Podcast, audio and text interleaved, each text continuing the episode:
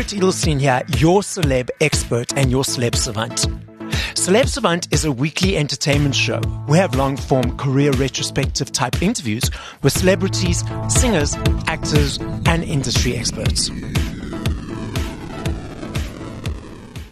Snap is a German Euro dance group formed in 1989 by producers Michael Münzing and Luca Anzilotti. There have been a number of artists that have participated in the lineup, namely Thea Austin, Turbo B, Niki Haris, and Penny Ford. The actors had a number of top 10 hits around the world, including The Power, Oops Up, Mary Had a Little Boy, Color of Love, Exterminate, and Rhythm is a Dancer. They have received a number of platinum and golden awards the world over. The act continues to perform to sold out shows throughout the world. Up next on Savant, we've got Penny Ford from Snap. Where do we find you in the world and how are you doing? Hi, I'm great. Um, I am here in Frankfurt, Germany. Um, I did have a bit of a flu, which I understand many people have had it. And um, it just comes from being in Dubai one day and being in the freezing cold the next day and not you know, getting a lot of sleep because you're trying to finish out the season. And so I've been, I've been actually home for uh, a few days, just in bed, kind of drinking warm liquids and, and uh, getting myself together. Resting your body, I think. Yeah, definitely that. Where does the name Snap come from? How was that chosen? Um, I I have heard stories because I didn't think of the name. Um, but I think from the producers, they were working with a particular uh, program, um, like Pro Tools or something, but it was back then. Yeah. And uh, there was something on there that they just went, that's it, snap, you know? Okay, lovely. It wasn't anything deep or thought you know, like there wasn't much thought put into it. It was just. Let's dive into your journey. At what age did you decide, cool, you want to be in the entertainment world? And how did that journey progress to where we are today? Well, I was always musical. I come from a musical family, although I was raised with, with my grandmother who did her best to, you know, put me in everything, marching band, piano lessons, dance class, you know, drum and bugle corps, whatever she could get me in to, uh, you know, pique my natural interests.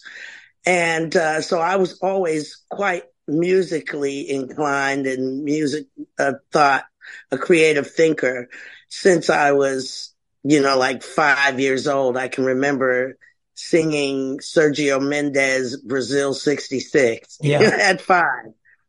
And, uh, but I think it was, when I joined uh, gospel church at 10 years old, I discovered that, you know, I had the ability to lead a choir, the children's choir, of course. And, you know, that kind of piqued me, you know, wanting to sing.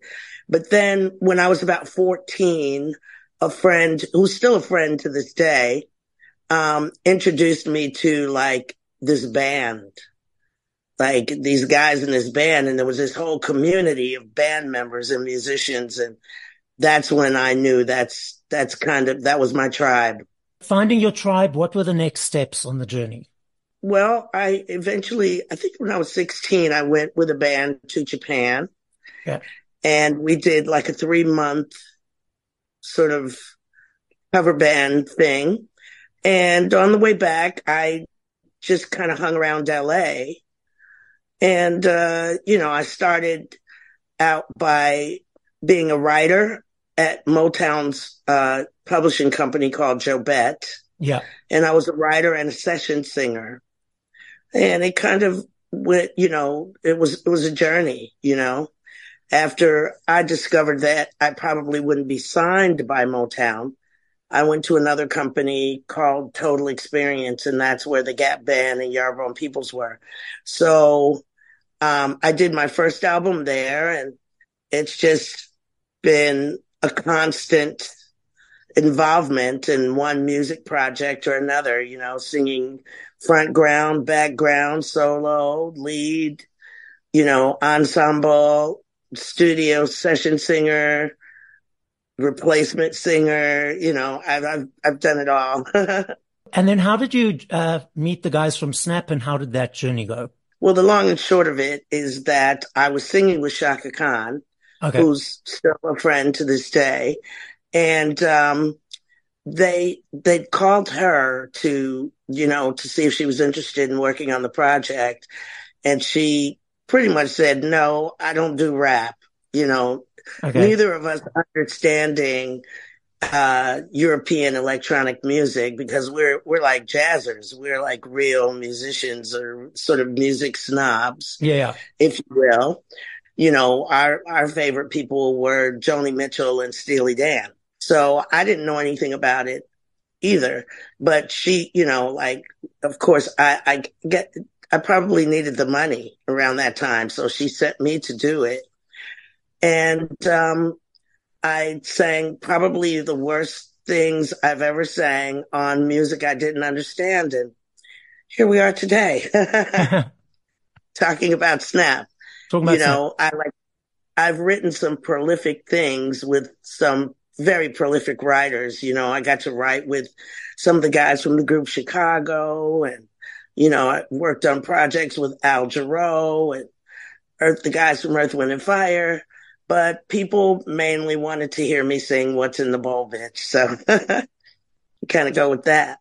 And how much um, input did you have on the Snaps music? Well, it was literally being put into a, I mean, they didn't have, they're not singers, so they yeah. didn't know what to tell me to sing. So it was literally, you know, it's been, I've always referenced back to gospel church. You know, I even do it in terms of my formula for on stage now. You know, when the music starts, you sing until people are whipped into a frenzy. Grew up that way. So, you know, when the music starts, you, you sing something and that's literally what happened. I just sang whatever came to mind and thought I, I actually thought I'd never hear it again. Oh, wow. Okay. Yeah. So were you, were you shocked that it was so successful? It was, it, it happened like such a huge bomb that I don't know if I had time to feel shock. I was more like, what do I do now? You know what I mean? And it was a bit confusing at the beginning because they had another girl, um, mime my vocals on the, the, the video. Okay. Yes. I was, I was off working with Soul II Soul at the time. Yeah. And, um, you know, I was moving about. So actually what ended up happening is we were on the same label as Milli Vanilli. And when the Milli Vanilli fallout happened, they didn't want the same thing to happen to the momentum of Snap. You know, it was yes. going up, up, up. So they found me. Over the years, have you been collaborating with Snap and then uh, writing your own stuff and for other people? Am I correct in my understanding? Yeah, I I signed a solo deal. I, I left Snap quite early, actually, okay. um, and uh, moved back to America. And I did a solo deal with uh, Columbia. But during that time, I would still fly over and bring people, such as like Thea Austin and people like that. And I had an opportunity to write with Snap because at the time Sony and BMG weren't merged. So I couldn't be a Sony artist and sing on a BMG project. It just didn't work like that back then. So what do you enjoy about performing live? Uh, what do I enjoy about performing live? Um, I, I love the energy exchange between myself and the people. And, um, it's a definite palpable energy, um, that goes between us. And, um, you know, and the fact that I get to go around the world doing music that is so important and so special to so many people in so many different corners of the, of the world. That's, that's, uh, pretty gratifying right there. So I've got a point of discussion around this. I'm normally right up in front dancing, jamming. I'll, I'll take my phone out, take one or two video clips, one or two photos, and then I put my phone away. I notice the people around me have their phones out for like 80% of the show. Do you find that that disconnects the energy you were referring to, or it's just where society is at the moment? No, I think it's the way society is at, at the moment. I mean, I'm not going to waste time trying to tell them to put their phones away. I mean, there are disadvantages because people are at different spaces in the in the arena or at the festival or what mm. have you. And what they're getting in their phone is not necessarily what's happening yeah. all around. But I mean, what do you do? And I mean, I think it's silly to do this, but you know, I'm, uh, what do I know? I'm old, you know, and, um, I just, I, I, I don't know what you do with, I mean, I've gone to concerts that I really loved and taken pictures and, you know, done a little bit of filming, but it doesn't bother me because I'm actually in the zone. Once I'm on stage, I'm in the zone. So I don't let like there's really nothing that can distract me. For the listeners, uh, Penny and Snap will be coming to South Africa in January 2024 for the retro, 100% retro uh, music festival with a bunch of other artists. So Penny, what are you looking forward to about the festival? Well, I haven't been to uh, South Africa in such a long time. I think the last time I was there, Madiba was still alive. And okay. so, and I was there with Chaka. So um, it's been quite some time. So I'm looking forward to it, and um, you know, uh, showing you know a couple people who have always wanted to go to South Africa, take them to the yeah, yeah. the motherland, so to speak. Back in the day, we had CDs, vinyls, and cassettes. I love me a CD. For me, it's an a thank you to you guys for all the energy and you put into the projects. I like holding mm-hmm. something, the aesthetic, the CD booklets, the images. CDs, vinyls, and cassettes are making a massive comeback. I'm not sure if you're aware of that, but we've also got uh. these digital platforms that people listen to music on. So what are your perceptions of each? Well, you know, like I can look at it from the viewpoint of a consumer, which I don't, I don't know how to feel about that. But if I look at it from the viewpoint of a, a writer and a singer, it's probably a good thing as long as everybody can straighten out how the money goes yeah. because that's that's where people fall at odds you know when your work is being sold and you don't even know who to call to get your tiny portion of it. And I don't want to go off into that because, you know, the fans don't really, you know, we, we sort of get paid to make them not see that part of it. Oh, really? But it okay. is a part of it. And I think yeah. that we, we're living in a more, um, candid world yeah. now where you, you don't go to some sort of coach to tell you exactly what to say. I think people can feel when you're more authentic when you're talking yeah. as opposed to uh, something scripted and something that's just uh, the status quo. So I've never been a status quo type of girl. So yeah. we do, we are often ex- expected to keep our opinions and feelings about things to ourselves. and do you? Um, I, I make my best effort. Okay. I do.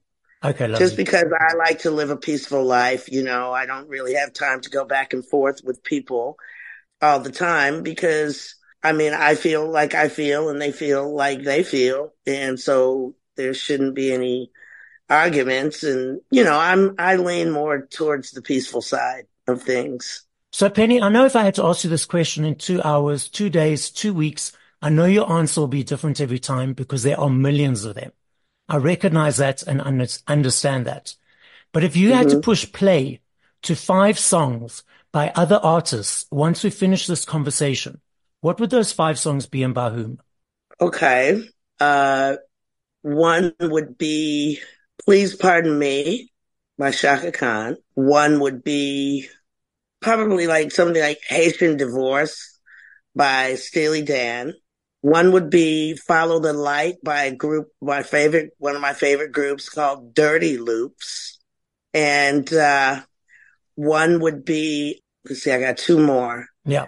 Um, one would be, I'm trying to figure out a song called Freedom by one of my other favorite groups. I call them my babies, the Walls group. Yes. And they're kind of a contemporary gospel group. You familiar with the Walls group? Yes, yes, yes. I was supposed to interview them earlier on the year, but their schedule, there was a conflict. So it never happened, but it will be happening soon. Really? Yeah. Well, I'll call them and tell them to make sure it happens. I, I know them personally. I oh, lovely. Them. Thank you. Thank you. And do you know who Dirty Loops is? I think I do. If I'm correct, I just need to make sure I'm on the same page as you, but I think I do. Yes. Yeah. They're three Swedish guys. They're like musicians from out of this world. And, uh, they, um, they're, they're really good. Look them up when, when we're done with this. It'll change your life. I will. Thank you.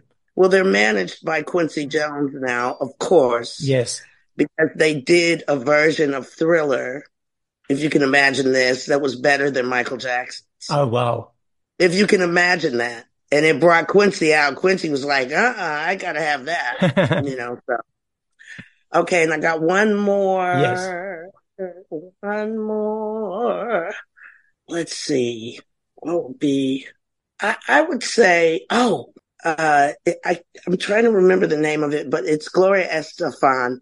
It's, um, Unchained or Un something, Unbroken. But I mostly listen to, you know, gospel and jazz on my downtime. You know, I get into some hip hop sometimes, you know, every now and then I get a feeling for some electronic dance music, Yes. you know, and when I'm in that arena, like I travel a lot with some of the people that are on this concert series, I believe like Hadaway. I travel a lot with Hadaway. His song's really cool and really banging. So what's that called? Let me see. Gloria Unwrapped. Oh, yes. I've got that album. I've got that CD. I love that song for Yeah. some reason. It really beautiful. moves me.